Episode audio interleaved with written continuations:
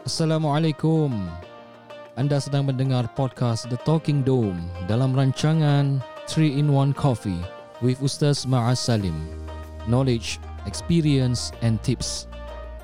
Saya akan bersama tetamu-tetamu undangan saya yang unik lagi special. Kita berborak dan berbincang mengenai topik-topik yang penting dalam kehidupan kita. Ayuh, kita minum kopi sambil dengarkan episod hari ini.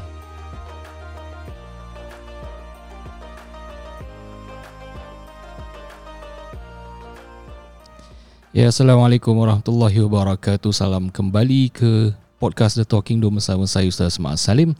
Dan hari ini program special seperti biasa kita sambung uh, coffee 3 in 1 coffee with Ustaz Ma'az Salim di mana saya akan bawakan uh, tetamu tetamu yang istimewa insya-Allah. Jadi pada hari ini kita ada tetamu istimewa lah. Uh, beliau bukan calang-calang orang di dalam uh, arena dakwah dan juga di kalangan asatizah mapan kita di Singapura yang kita segeni dan hormati. Uh, beliau dah lama juga di dalam uh, khususnya di dalam uh, sektor per, uh, pernikahan eh, pernikahan dan telah pun berada di dalam sebuah uh, badan uh, Registry of Muslim Marriages iaitu ROMM Pejabat Pernikahan Orang Islam Singapura. Uh, beliau sekarang ini uh, menjawat jawatan sebagai uh, registrar lah. Jadi kita lalukan kedatangan yang berbahagia Al-Fadil Ustaz Kadi Nur Haji Nur Razak Abu ba- Haji Nur Razak Bakar. Assalamualaikum Ustaz. Waalaikumsalam warahmatullahi wabarakatuh. Terima kasih banyak Ustaz Maas. Terima kasih alhamdulillah. Alhamdulillah. Terima kasih. Pertama sekali terima kasih kerana sudi Ustaz luangkan masa dengan saya dengan kami di Masjid Al-Istighfar ni. Uh, terima kasih juga kerana kesudian untuk mengundang saya bersama-sama. Eh, Masya Allah kami lagi terharu bila dengar Ustaz sudi untuk terima uh, undangan kami ni. Alhamdulillah walaupun dah lama juga eh kita ajak tapi Ustaz ingat juga eh, di mana kita pernah ajak Ustaz dan Ustaz sediakan masa pada hari ini. Itulah saya masih berhutang hmm. dengan Ustaz. Jadi nak tunaikan hajat. Ah, Alhamdulillah. Alhamdulillah. Maka inilah saat dan masanya kita dapat bersama. Okey Ustaz. Okey Ustaz sebenarnya bagaimana saya telah uh, buat introduction tadi Ustaz dah lama juga eh di dalam ROMM. Jadi Ustaz boleh ceritakan sedikit uh, walk us through daripada tahun bila dan sebagai apa adakah Ustaz selepas habis Al-Azhar je terus langsung jadi kadi macam mana Ustaz? Ini lebih kurang tentang latar belakang. Ah latar belakang kita ni kita kita warm up dulu. Baik, hmm. alhamdulillah. Terima kasih Ustaz dan mungkin ini uh, pengenalan secara tidak langsung uh, berkenaan dengan uh, jalur laluan dakwah yang pernah saya lalui setakat inilah ya. Hmm, Okey. Baik. Jadi setelah saya tamat pengajian, hmm. saya pernah menyertai MUIS Oh. uh, dalam beberapa tahun. Okey. Ketika itu lebih kepada jawatan uh, sementara sahaja. Oh, Okey. Eh, kemudian uh, setelah beberapa tahun kemudian Di mana? Di Barulah. pejabat mufti ke? uh, ketika itu pejabat mufti belum ada, ada, lagi, belum lagi ditubuhkan. Okey, okey. Jadi ketika itu yang ada adalah istilahnya unit dakwah. Oh. Dan unit dakwah ini juga menjalankan peranan seperti yang dilakukan oleh pejabat mufti sekarang ini. Hmm, Bahkan okey. lebih luas kerana ia mencakup juga tentang aspek-aspek Hmm. uh, uh, pengislaman, kemudian kuliah-kuliah ataupun kelas-kelas agama yang diadakan Hmm. di pusat tahanan. Uh, Jadi itu semua termasuk dalam bidang tugas uh, unit dakwah ketika itulah. Oh, okey. Uh, jadi kemudian setelah beberapa tahun uh saya sempat berpindah kepada unit masjid pula ketika itu. Hmm. Tapi tidak lama lah sehingga saya dilamar oleh Ustaz Pasuni Hmm. dan kebetulan ketika itu ada jawatan di pejabat pernikahan uh, maka saya pun menyahut uh, pelawaan daripada Ustaz Pasuni hinggalah sekarang saya kekal di ROMM lebih kurang dalam seperti tadi disebutkan lebih kurang 20 tahun 21 tahun Oh, waktu tu Ustaz Pasuni dah jadi registrar. ya ketika kadi lah. itu uh, pendaftarnya adalah Ustaz Pasuni Ya, pendaftar itu namanya pendaftar eh, selain daripada perkataan registrar pendaftar dalam bahasa Melayu. Lepas itu terus Ustaz masuk sebagai kadi. Ya betul. Hmm. Uh, bersama-sama dengan saya ketika itu yang dah pun mula berkhidmat uh, adalah Ustaz Karim, eh, Kadi Karim. Jadi Ustaz Pasuni sebagai ketua di pejabat pernikahan dibantu oleh Ustaz Karim sebagai qadi mm dan kemasukan saya ketika itu juga langsung sebagai jawatan qadi lah membantu mm. tugasan-tugasan yang uh, dilakukan antaranya oleh Ustaz Karim maka kita membahagikan tugas lah. Oh okey. Waktu tu dulu tak ada naib kadi ramai-ramai di luar tak ada. Uh, masih ada lagi ketika eh. itu kita memang sudah ada eh, uh, beberapa jumlah naib kadi yang membantu mm. menjalankan pernikahan di luar Ha, cuma mungkin jumlahnya tentu sekali tidak seramai yang kita ada sekarang lebih kurang 49. 49 ya? masya-Allah. Lebih kurang 49. Jadi ketika itu kita jumlahnya lebih kurang dalam 20 ha, apabila kita mula uh, perkenalkan program-program yang tertentu hmm. dan perlunya kepada jumlah yang ramai membantu melaksanakan program-program berkenaan hmm. maka di situlah ada cadangan supaya jumlah yang ada dinaikkan membantu dalam tugasan hmm. uh, program-program yang dilakarkan oleh uh, sama ada okay. uh, RUMM ataupun uh, institusi yang lain dalam uh, dakwah berkenaan dengan kekeluargaan. Oh, okey sebelum tu anak nak tanya ustaz boleh dengar suara saya? Boleh, boleh. Boleh. Okey, mungkin saya punya saya punya headphone ni tengah tak boleh working tapi tak apa alhamdulillah asalkan pendengar pun uh, boleh mendengar. Okey ustaz, itu latar belakang eh Ustaz uh, Nur Razak. Uh, jadi beliau sebenarnya masuk dulu dalam uh, Majlis Hukam Islam Singapura di MUIS di dua unit lah satu dakwah dan kemudian di unit masjid sebelum di dilamar masuk langsung ke pejabat kadi dan sampai sekarang alhamdulillah uh, maka ustaz tentu sekali daripada zaman 80-an eh uh, tidak bermula uh, hujung uh, 70-an hujung 90-an sebenarnya oh hujung 90-an, 90-an. Nah, bahkan hmm awal tahun 2000 lah lebih kurang gitu. Oh okey. Ha, ya. Tentu sekali banyak perkembangan dan perbezaan yang ustaz mungkin boleh lihat dari sudut uh, pernikahan orang-orang yang datang untuk nak bernikah pasangan-pasangannya dengan walinya kan.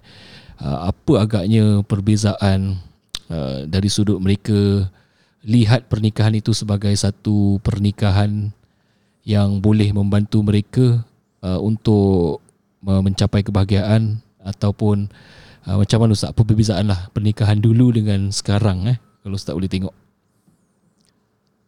uh, kita kata masa berubah, keadaan berubah dan generasi pun adalah generasi yang berbeza. Uh, jadi di sana mereka ada cabaran masing-masing hmm. Uh, dan bagaimana mereka melihat pernikahan ini satu perkara yang saya rasa sungguh kita tetap bersyukur dan hargai bahawa uh, mereka mereka merasakan nilai agama uh, dalam hidup berumah tangga. Uh, bermakna bahawa uh, melalui pernikahan yang berdaftar dengan pejabat pernikahan ini bukan hanya dari sudut aspek uh, undang-undang hmm. uh, di Singapura hmm. tetapi nilai agama yang hmm. perlu mereka patuhi uh, laksanakan uh, agar pernikahan mereka tadi bertapak sesuai dengan tuntutan hukum agama. Hmm. Jadi itu satu perkara yang kita tetap bersyukur hargai uh, walaupun mungkin berbeza generasi, berbeza masa keadaan dan zaman, hmm. tetapi nilai agama tentang perlunya pernikahan itu tadi nikah yang dilangsungkan dengan cara yang betul, berdaftar hmm. masih tetap uh, diakui perlunya dalam generasi kita ah, yang ada ah, sekarang lah. Okay. Ya. Uh, kalau kalau zaman dulu eh kalau ustaz boleh bawa kembali pada zaman dulu mungkin uh, dulu cara nak nikah belum ada online application So mereka kena datang walk in dan berdaftar. Kemudian adakah itu jam juga kena interview? Kalau sekarang istilah VDSD ataupun mereka perlu tunggu time. Bagaimana Ustaz dulu eh cara dia? Kalau dulu uh, betul seperti yang ha. tadi Ustaz sebutkan uh, dia terus kahwin ke macam? Uh, tidak tidak tentu sekali tidak Ustaz. Tapi maknanya mereka buat permohonan pendaftaran itu pada hmm. masa tersebut lah. Uh. Ya, mereka datang kemukakan permohonan dan pada waktu yang sama jugalah mereka akan pilihlah siapa kadinya nanti hmm. ya ha, jadi uh, itu semua dilakukan pada hari yang sama hmm. jadi ini satu cabaran lah sebab kita tak ada jumlah batasan berapa ramai yang datang yang boleh kita hmm. uh, istilahnya layan hmm. Jadi ya, setiap kali yang datang buat permohonan jadi uh, kita akan terima permohonan yang ada uh, dan kemudian dilakukan juga interview pada hari yang sama. Mm-hmm. Ha, kemudian cuma tarikhnya tentu sekali tidak akan berlaku lah pada hari berkenaan. Itu tetap tidak adalah oh. kerana prosedurnya uh, akan tetap bahawa pernikahan dilaksanakan lebih kurang dalam 9 hari setelah permohonan dibuat itu masih kekal daripada dululah. Oh, okay. Ketika itu. Jadi dulu ada masuk mereka bila dah daftar mereka kena interview dengan kadi lepas tu kena belajar dulu kan kursus rumah tangga. Ya betul. Uh, jadi dulu dulu di sinilah saya mungkin nak tekankan lah ya. Uh, dulu bagaimana uh, mereka terima uh, tentang ada dan perlunya untuk mengikuti kursus rumah tangga sebagai satu langkah awal persiapan. Hmm. Eh? Hmm. Uh, ini sesuatu yang pentinglah sebab mereka ingin uh, masuk alam rumah tangga tidaklah seperti kita anggap bahawa kita sudah tahu selok belok bagaimana kita akan dapat melalui dengan jayanya hmm. uh, nak mencapai rumah tangga yang bahagia tetapi sekurang-kurangnya persediaan maka di situlah uh, kesediaan mereka untuk ikuti kursus rumah tangga itu membantu hmm. ya, membantu kita tidak pula mengatakan bahawa ini adalah satu bentuk jaminan tetapi sekurang-kurangnya di situlah persediaan awal yang akan uh, membuka mata mereka tentang perkara-perkara yang mereka akan berhadapan dan bagaimana bila berhadapan dengan perkara-perkara tersebut hmm. mereka boleh pula cari jalan keluar ataupun penyelesaian hmm. sama ada antara mereka berdua suami isteri ataupun melalui sumber-sumber yang lain lah termasuk hmm. ahli keluarga ataupun hmm. pihak-pihak yang memang ada kewibawaan untuk membantu mereka kemudiannya. Ah, Masya-Allah. Jadi memang dia punya expectation daripada daripada RMM lah untuk kita uh, pastikan orang yang datang bernikah ni sekurang-kurangnya dibekalkan dengan ilmu asas agama berkenaan dengan uh, rumah tangga lah. Uh, itu yang kita mahukan. Dan secara umumnya of course lah kita nak orang-orang yang yang bernikah ini di kalangan bakal suami yang pandai yang menjadi imam kepada kepada keluarganya uh, menjadi isteri tahu peranan tanggungjawab sebagai ustaz. Tanya tentang pengalaman ustaz. Of course dalam interview banyak orang kan mungkin ada tak pengalaman-pengalaman yang ustaz tak dapat lupakan lah sepanjang interview pasangan ni? Ha, macam ada tak mereka terlalu pushy sangat ke nak kahwin? Kahwin tu jam juga ke macam mana? Uh, kalaulah nak dikatakan uh, berkenaan dengan pasangan-pasangan yang mungkin mendesak uh, tidaklah eh, uh, kita alami secara kerap lah eh, hmm. secara kerap mungkin itu bila mana ada kes-kes tertentulah yang berlaku yang mana mereka tadi minta pertimbangan no. supaya uh, peraturan yang ada boleh dilonggarkanlah bagi hmm. kes mereka agar mereka dapat dinikahkan dengan segera. Hmm. Uh, tetapi lazimnya kita masih dapat untuk fahamkan mereka kenapa mereka harus tetap uh, mengikuti peraturan yang sedia ada dan kenapa hmm. peraturan itu tadi perkenalkan. Jadi kita laksanakan ia secara standard lah bagi semua. Hmm. Uh, tidak hanya kita kata kerana kes awak ini dianggap unik maka hmm. kita boleh benarkan untuk awak hmm. terus bernikah ya hmm. tidaklah ya jadi itu itu salah satulah antara uh, kadang-kadang uh, perkara yang mencabar hmm. uh, uh, saya rasa secara umum lah ya, secara umum uh, pasangan-pasangan masih boleh uh, kerana mereka ini kita kata mereka nak berkahwin hmm. jadi mereka berada dalam situasi uh, tidak mahu dilihat sebagai uh, memaksa ya uh, dan bahkan bahkan kerana mereka ini tentu sekali bila berkahwin mm-hmm. bukanlah sesuatu yang mereka ingin lakukan secara uh, tidak berancang mm. ya nah mm. orang kalau nak berkahwin tentu nak buat perancangan awal yeah. Jadi biasanya perkara-perkara sebegini tidak berlaku lah mm-hmm. ya uh, jarang berlaku jadi kerana ada perancangan awal jadi perkara-perkara yang saya sebutkan tadi mendesak untuk nikah dengan segera tentu sekali uh, di luar jangkaan lah sebab Betul. pernikahan sesuatu yang perlu perancangan awal mm. kerana ini adalah hubungan rumah tangga yang berpanjangan bahkan mm. berkekalan. Mm-mm. Cuma teringat, cuma ha. cuma pengalaman-pengalamannya kadang-kadang kalau melibatkan wali lah itu sahajalah. Oh, okay. saya, saya melibatkan wali sebab betul, betul. sebab bila kita datang interview bukan hanya pasangan, kita mm. wali juga. Wali ha, jadi jadi inilah kadang cabaran cabaran yang melibatkan wali lah. Ah, ha. maknanya bapak dia pun ada lain pandangan. Ha, bapaknya ha. kadang-kadang uh, si anak ni hmm. masih boleh menerima lah eh. hmm, tapi kadang-kadang si bapa pula Bapak yang pula. desak pula uh, eh, uh, ataupun kadang-kadang bapa masih boleh faham tetapi anak, Anak pula. Allah eh, Akbar. ah. Eh, kalau dulu saya teringat kalau orang-orang lama dia kata nak nikah kat mana? Nikah kat mahkamah. Ha, jadi apa apa kenapa perkataan mahkamah tu ada dalam pada tu pejabat nikah kan? Kenapa orang panggil mahkamah? Nikah kat mahkamah, nikah mahkamah. Uh, saya saya sebenarnya tidak hidup dalam dalam zaman, Zaman tu, itu saya sebenarnya eh, eh. saya Ah. masih dengar eh, orang-orang Ah, tu cakap. Ya, sampai sekarang juga pun masih lagi orang gunakan dan saya faham daripada uh, kalangan uh, setiza kita yang senior lah oh, Ustaz Salim Jasman, Ustaz Pasuni Maulan bahawa uh, kalau ikut sejarah dulu sebenarnya uh, pejabat nikah ini tadi terletak tempatnya di sama, bangunan yang sama dengan mahkamah syariah Hmm, hmm. ya sejarahnya ya bila amlah dibentuk pada tahun 1968 ya uh, jadi uh, pejabat nikah telah ditempatkan di bangunan yang sama dengan mahkamah syariah Okey. uh, jadi di situ jugalah orang akan datang untuk nikah dan di situ jugalah orang lakukan pendaftaran cerai, ya uh, jadi tempatnya sama jadi tidak ada perbezaan ketika itu Hmm, Ah, sehinggalah tiba masanya apabila didapati suasana agak tidak sesuai lah hmm. tak harmoni. ha, di situ orang nikah, di situ orang cerai ya. Ha, jadi nampaklah keadaan yang kontradik lah kita kata. Betul betul. Perasaan ada kontradik.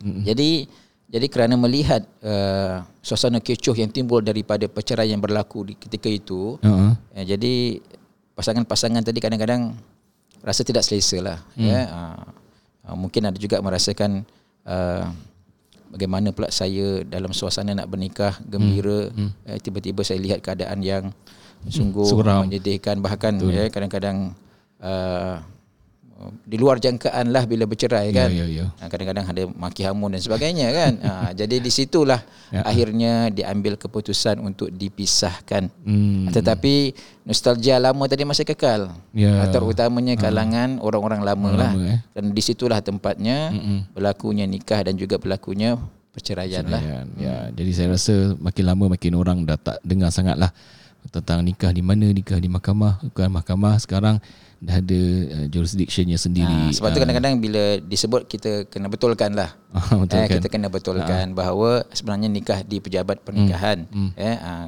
kalau sebut mahkamah nanti orang ingat cerai pula kan. Ha, tak ada lagi ha, berlakunya nikah dekat mahkamah. Ha, eh, jadi kita betulkan jugalah Yup. eh, tanggapan lama yang masih lagi ada. Kita sekadar betulkanlah semana beza antara kedua tempat tadi lah. Ha. Okay, saya tertarik tadi bila Ustaz dah sebut tentang pasal wali. Eh. Ha, ni yang saya nak ambil can juga nak tanya tentang pasal wali. Macam mana prosedur kalau seseorang wali, wali kita tahulah seorang ayahnya atau datuknya eh, atau adik-beradik atau pakcik.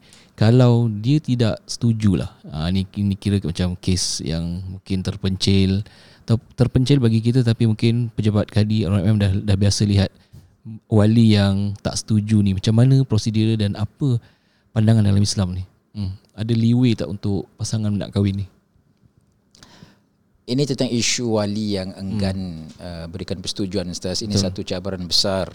besar Cabaran yang besar hmm. ya.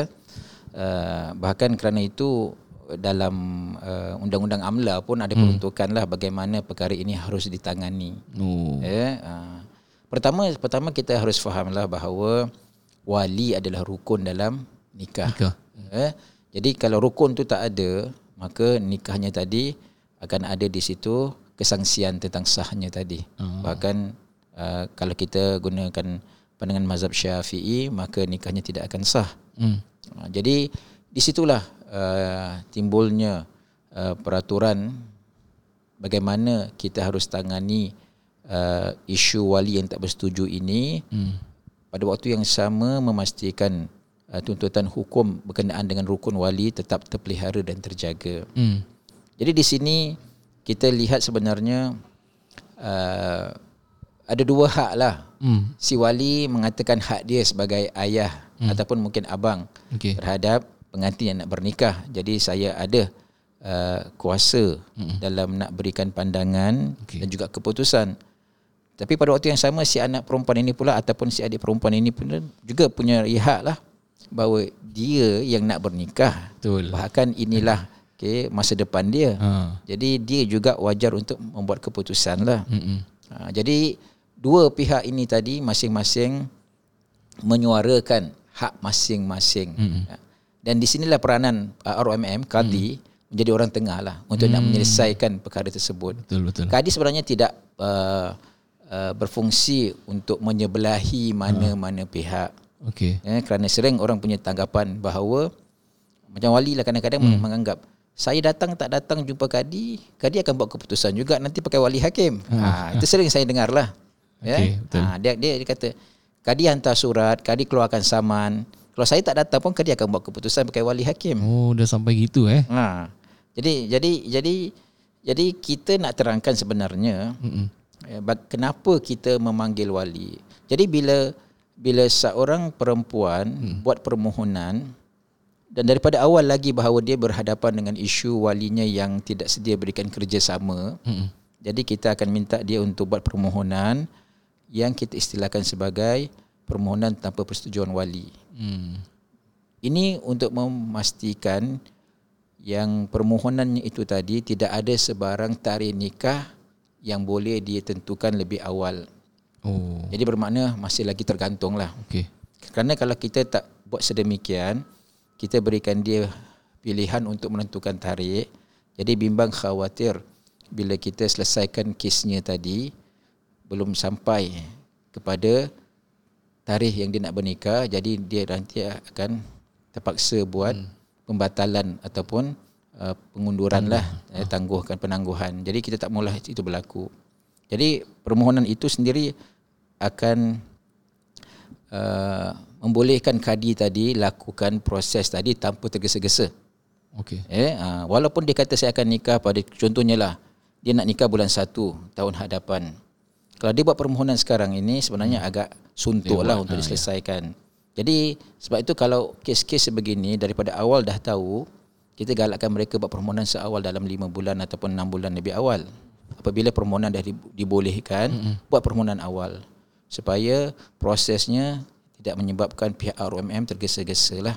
Ini pun dalam dalam online kan kalau sekarang Ha, mereka dia boleh buat tulis kan permohonan saya. uh, apa with without wali ataupun Without wali. wali but wali don't consent something like that so ada pilihan tu um, pilih tu jadi selanjutnya is Betul. orang akan inilah Jadi jadi Assess. prosesnya uh, kadi akan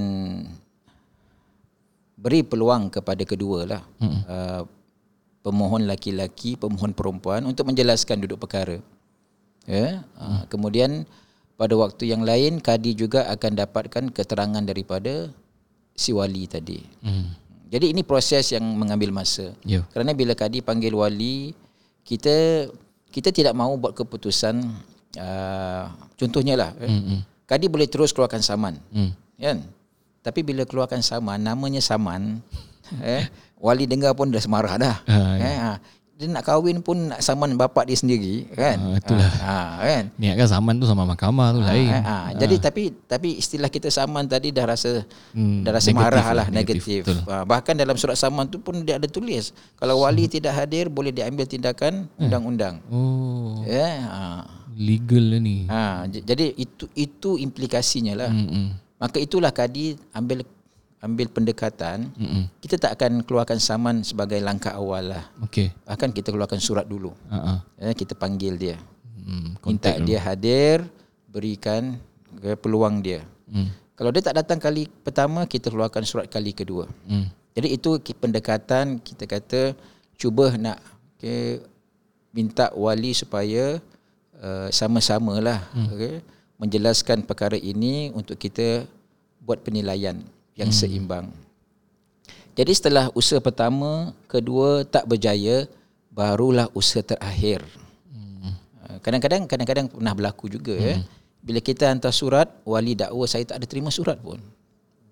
Uh, eh, uh, dia kata tak sampai kat saya pun. Pernah pernah hantar surat pertama kemudian bila hantar surat kedua kata ustaz saya tak terima surat surat pertama. Hmm. Ustaz kata dalam surat yang kedua uh, saya gagal hadir pertemuan pertama, saya tak terima surat pertama pun. Hmm. Eh? Uh, jadi kerana suratnya kita hantar seperti biasa hmm. jadi kemungkinan jugalah hmm. tidak sampai jadi saman itu untuk nak mengelakkan hmm. segala perkara-perkara yang sebeginilah hmm. kalau saman selalunya orang. kita akan hantar orang untuk langsung ke rumah tersebut oh. dan siapa juga yang dia sign kan betul ha. Ha, jadi bermakna tidak ada dakwa-dakwi kemudian mengatakan kami tak hmm. terima apa-apa pun hmm. kerana ini hak dia hmm. Jadi kita tidak maulah nanti dianggap bahawa kita cuba buat sesuatu yang nak menafikan haknya tersebut.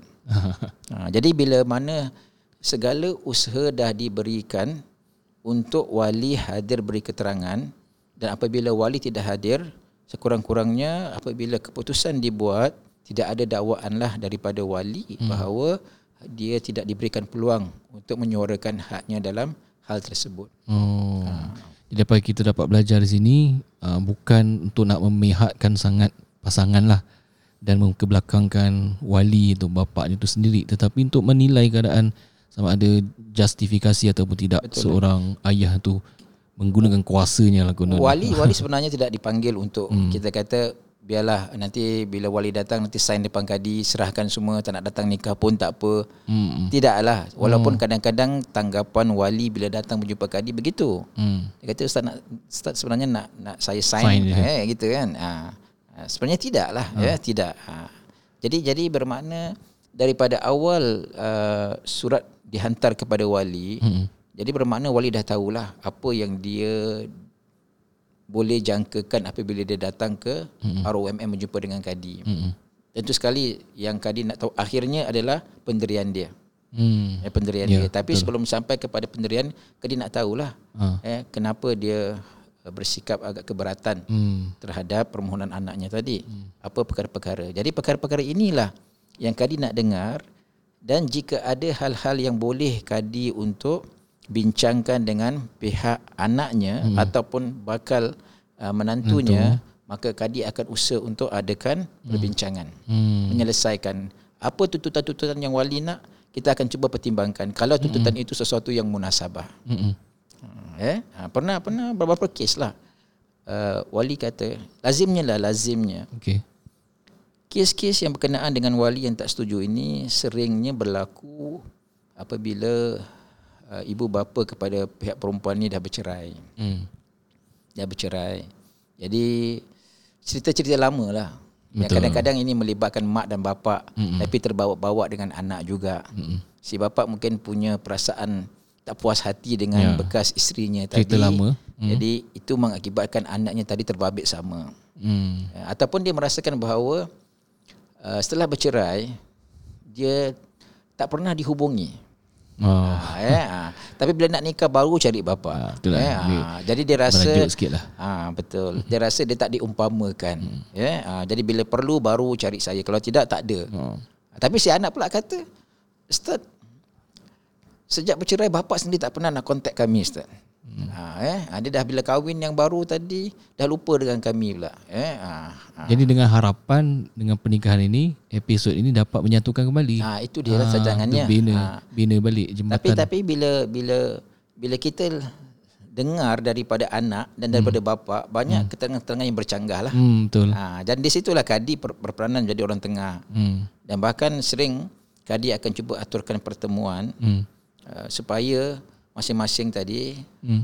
boleh kita kata jelaskan apa juga dakwaan daripada si anak contohnya bapa hmm. boleh terangkan hmm. dan mungkin daripada bapa kalau dia punya dakwaan tadi anak pun boleh jelaskanlah hmm. tentang perkara-perkara yang nampak Betul. kontradik lah hmm. dan di situlah kita cuba cari jalan tengah bagaimana perkara ini hmm. boleh kita selesaikan ya sebagai orang tengah iaitu kadi itu orang tengah dia akan dengar kepada kedua-dua pihak Ha, jadi di situ buat penilaian mana yang terbaik untuk anak dia, untuk bapa dia dan juga untuk bakal suami tu juga. Kita kena boleh fair juga. Dia nak nikah kan. Bukan masalah aku ni, masalah keluarga wanita tu takkan sebab tu aku tak dapat nak bernikah kan. Sedangkan aku ni niat yang baik dan sebagainya. Ha, so rasa tu dah clear sikit. Saya teringat. Cuma, cuma, hmm. cuma satu bahawa akhirnya kalaulah hmm. sampai ke peringkat uh, si ayah atau si wali tadi sama ada si abang ke contohnya hmm masih dengan pendirian dia bahawa dia tidak akan berikan persetujuan mm-hmm. maka disitulah uh, kadi akan menilai kembali permohonan tersebut mm-hmm. mengambil kira setiap keterangan daripada mm-hmm. setiap pihak dan akhirnya buat keputusan lah mm-hmm. uh, tentu sekali kita tidak boleh biarkan perkara itu tergantung. Uh, pihak wanita ini perlu teruskan kehidupannya, dia ingin bernikah. Hmm. Jadi perlukan keputusan. Uh. Dan kita kata bahawa perkara ini uh, bukan sesuatu yang baru. Hmm. Zaman Rasulullah sallallahu alaihi wasallam pun dah berlakulah. Hmm. Ya. Perempuan-perempuan yang nak bernikah tapi si ayah yang seakan-akan buat keputusan untuk anaknya siapa yang dia harus kahwin. Oh, uh, kemudian ya. uh, si anak tadi mengadu kepada Rasulullah hmm. lah. Ya dan dan bila dia kata bukan Rasulullah kata awak nak saya batalkan pernikahan ini si anak tu kata tidak ya saya kata saya cuma nak supaya ayah tahu bahawa hmm. saya pun ada hak dalam hak. hal ini ya masyaallah ya ha, jadi jadi bukan perkara baru apabila kadi buat keputusan juga hmm, ya ha, bahawa wanita ini perlu kan kepastian hmm. sama ada dia boleh bernikah ke tidak hmm. dan di sinilah kita nak beritahulah kepada pihak perempuan bahawa okay. bukanlah tidak ada jalan keluar uh-uh. bukan bermakna kalau kita kata rukun uh, mesti wali mesti bapa hmm. dan kalau bapa tak setuju awak tak boleh berkahwin okay. ha, uh-huh. eh, ha, sebab uh-huh. ni kadang-kadang ada tanggapan hmm. sebab kalau kita bimbang kalau tanggapan ini sampai ke peringkat ada kata kalau gitu saya pergi register dekat sivil Allah ha, kadang-kadang aduh bahaya ada suara-suara yang eh. suarakan sedemikian ustaz hmm. eh. ha, sarkastik lah eh. jadi sebenarnya tidak kita kata tidak jalan tertutup hmm.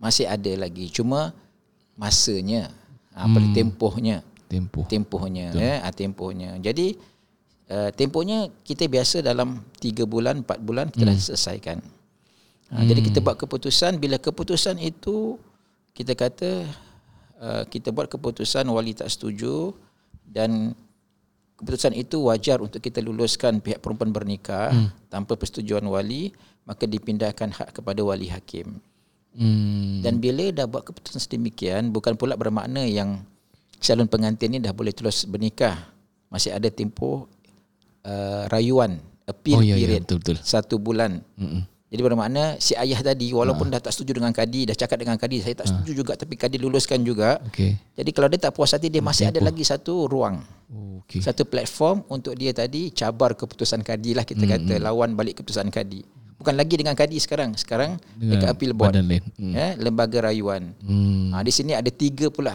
dia time time frame dia satu bulan satu eh? bulan within one month dia boleh appeal okay. Ya, bahkan kadang-kadang dah lepas satu bulan dia boleh juga apply dengan appeal board tadi hmm. lembaga rayuan untuk extendkan ha. appeal period tadi oh uh lama ha, jadi maknanya appeal board tadi lembaga rayuan masih boleh pertimbangkan kalau hmm. dia dah lebih daripada 30 hari jadi nasihat umum untuk pasangan-pasangan khususnya anak wanita, anak perempuan yang mungkin dia rasakan ayahnya tu ada isu dengan dia dan dia boleh dapat jangkakan yang ayahnya tak akan setuju tentang pernikahan dia dia nak kena buat timeline yang ni lah tepat ya, lah betul. 3 bulan Ustaz tadi uh, dia begini Ustaz setiap permohonan hmm. boleh dibuat seawal 150 hari okay. ya jadi hmm. bermakna kalau contohnya lah hmm. kalau sekarang mungkin kita kata uh, dah boleh bernikah sehingga bulan Mac contohnya hmm. ya jadi dia dah boleh buat permohonan sekarang sekarang uh, jadi permohonan sekarang dia dah buat jadi di sinilah akan memberikan dia masa untuk buat perancangan. Hmm. Bermakna by the time kadi buat keputusan, jadi saya ada lagi dua bulan mungkin contohnya. Contohnya lah kalau kita kata bulan 10, hmm. 11, 12. Hmm. Eh, mungkin sampai habis tempoh rayuan dah termasuk bulan 1. Jadi ada dua lagi dua bulan lagi untuk buat perancangan, lah tentang ya. bagaimana majlisnya nanti kalau kadi hmm. luluskan. Hmm. Ha, gitu. Dia tak boleh nak last minute, nak cepat-cepat. Ah, okay. Tak ha. boleh earliest earliest orang boleh kahwin 21 hari eh. Itu sel- uh, paling ha, awal. Dia, dia dah tak boleh lagi nak lagi 2 bulan nak kahwin. Register harapannya agar semuanya smooth. Sedangkan kalau you tahu yang you akan ada masalah wali maka timeline dia biar lebih sikit lah. Tapi Ustaz, tapi Ustaz, hmm. ada ada juga insiden lah. Hmm. Uh, memang pada awal semuanya smooth Ustaz. Eh. Uh, dia dah apply, walinya pun dah memang dah setuju. Aduh, apa cerita Tapi ni? kemudian bila last minute pula, kadang bukan last minute Ustaz, kadang hmm. satu bulan ke dua bulan ke, wali tiba-tiba kata saya tak nak setujulah. Alamak, kenapa Ustaz? Dah ah. tanya kenapa? Kadang-kadang dia kata adalah masalah yang timbul. Eh. Alamak. Eh, kita bincang-bincang tak puas hati, bapa akhirnya tarik balik ke izin yang diberikan awal tadi. Eh boleh ke dia dah sign? Ah, eh? ah, jadi jadi bila dia dah sign Ustaz, ah, kemudian ah. kemudian dia tarik balik, hmm pun maka di situ tetap kita kata masuk Rayuan. balik kepada uh, permohonan tanpa oh. persetujuan. Okey. Ha, jadi bermakna uh, terpaksa jugalah akhirnya permohonan awal dibatalkan. dia kena mohon Permohonan wali ingkar baru eh? Ustaz. Ya Ustaz. Ustaz. eh uh, pengantin tu yang kena Betul mohon baru Ustaz. Ya, jadi di sinilah ya, uh, uh, seruan saya lah kepada si wali lah ya. Hmm, Uh, betul. uh, agar agar pertimbangkan jugalah Hmm, ya. Uh, mungkin cerita-cerita lama yang melibat, yang melibatkan ni ini ini yang yang lazim saya sebutkan tadi kan uh. dah bercerai mak bapa Hmm. kan uh, lihatlah pula aspek anak lah kan Hmm. uh, eh, jadi kalau ada juga perasaan tak puas hati ya yang terus ada dengan bekas isteri tadi ataupun dengan keluarga bekas isteri tadi uh, maka janganlah uh, perkara tersebut sampai uh, melibatkan anak dan, dan bahkan juga uh, bakal menantu sebab Ya, saya rasa kesian. tujuannya nak bina silaturahim. Hmm. Jadi bila dah keadaan sedemikian tadi anak akan mula merasa perasaan yang lain lah terhadap ayah.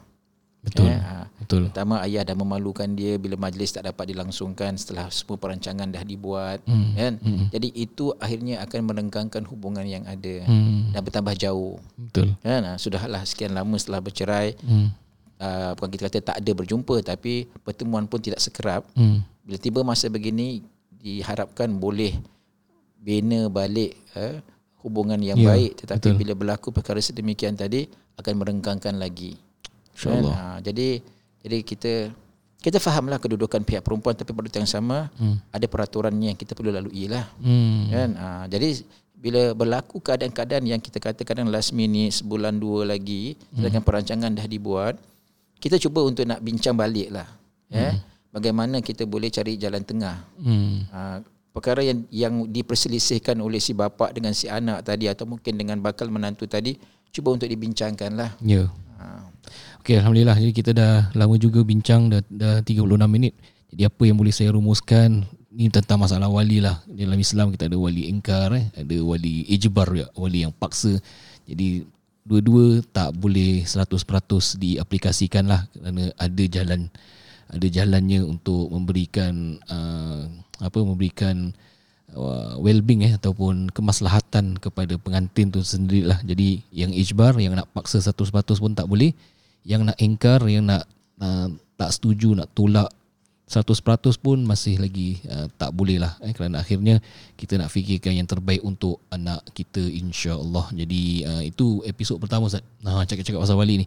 Ni pasal wali orang yang tak setuju nanti insya-Allah uh, episod yang kedua kita nak cakap lah pasal uh, bila orang dah kahwin apa peranan mak bapak ni? Peranan wali dengan mak adakah sudah terputus peranan mereka bila dah menikahkan anak mereka? Adakah lepas gitu lepas tangan gitu saja? Ataupun dia terlalu nak masuk campur sangat tentang hal urusan anak?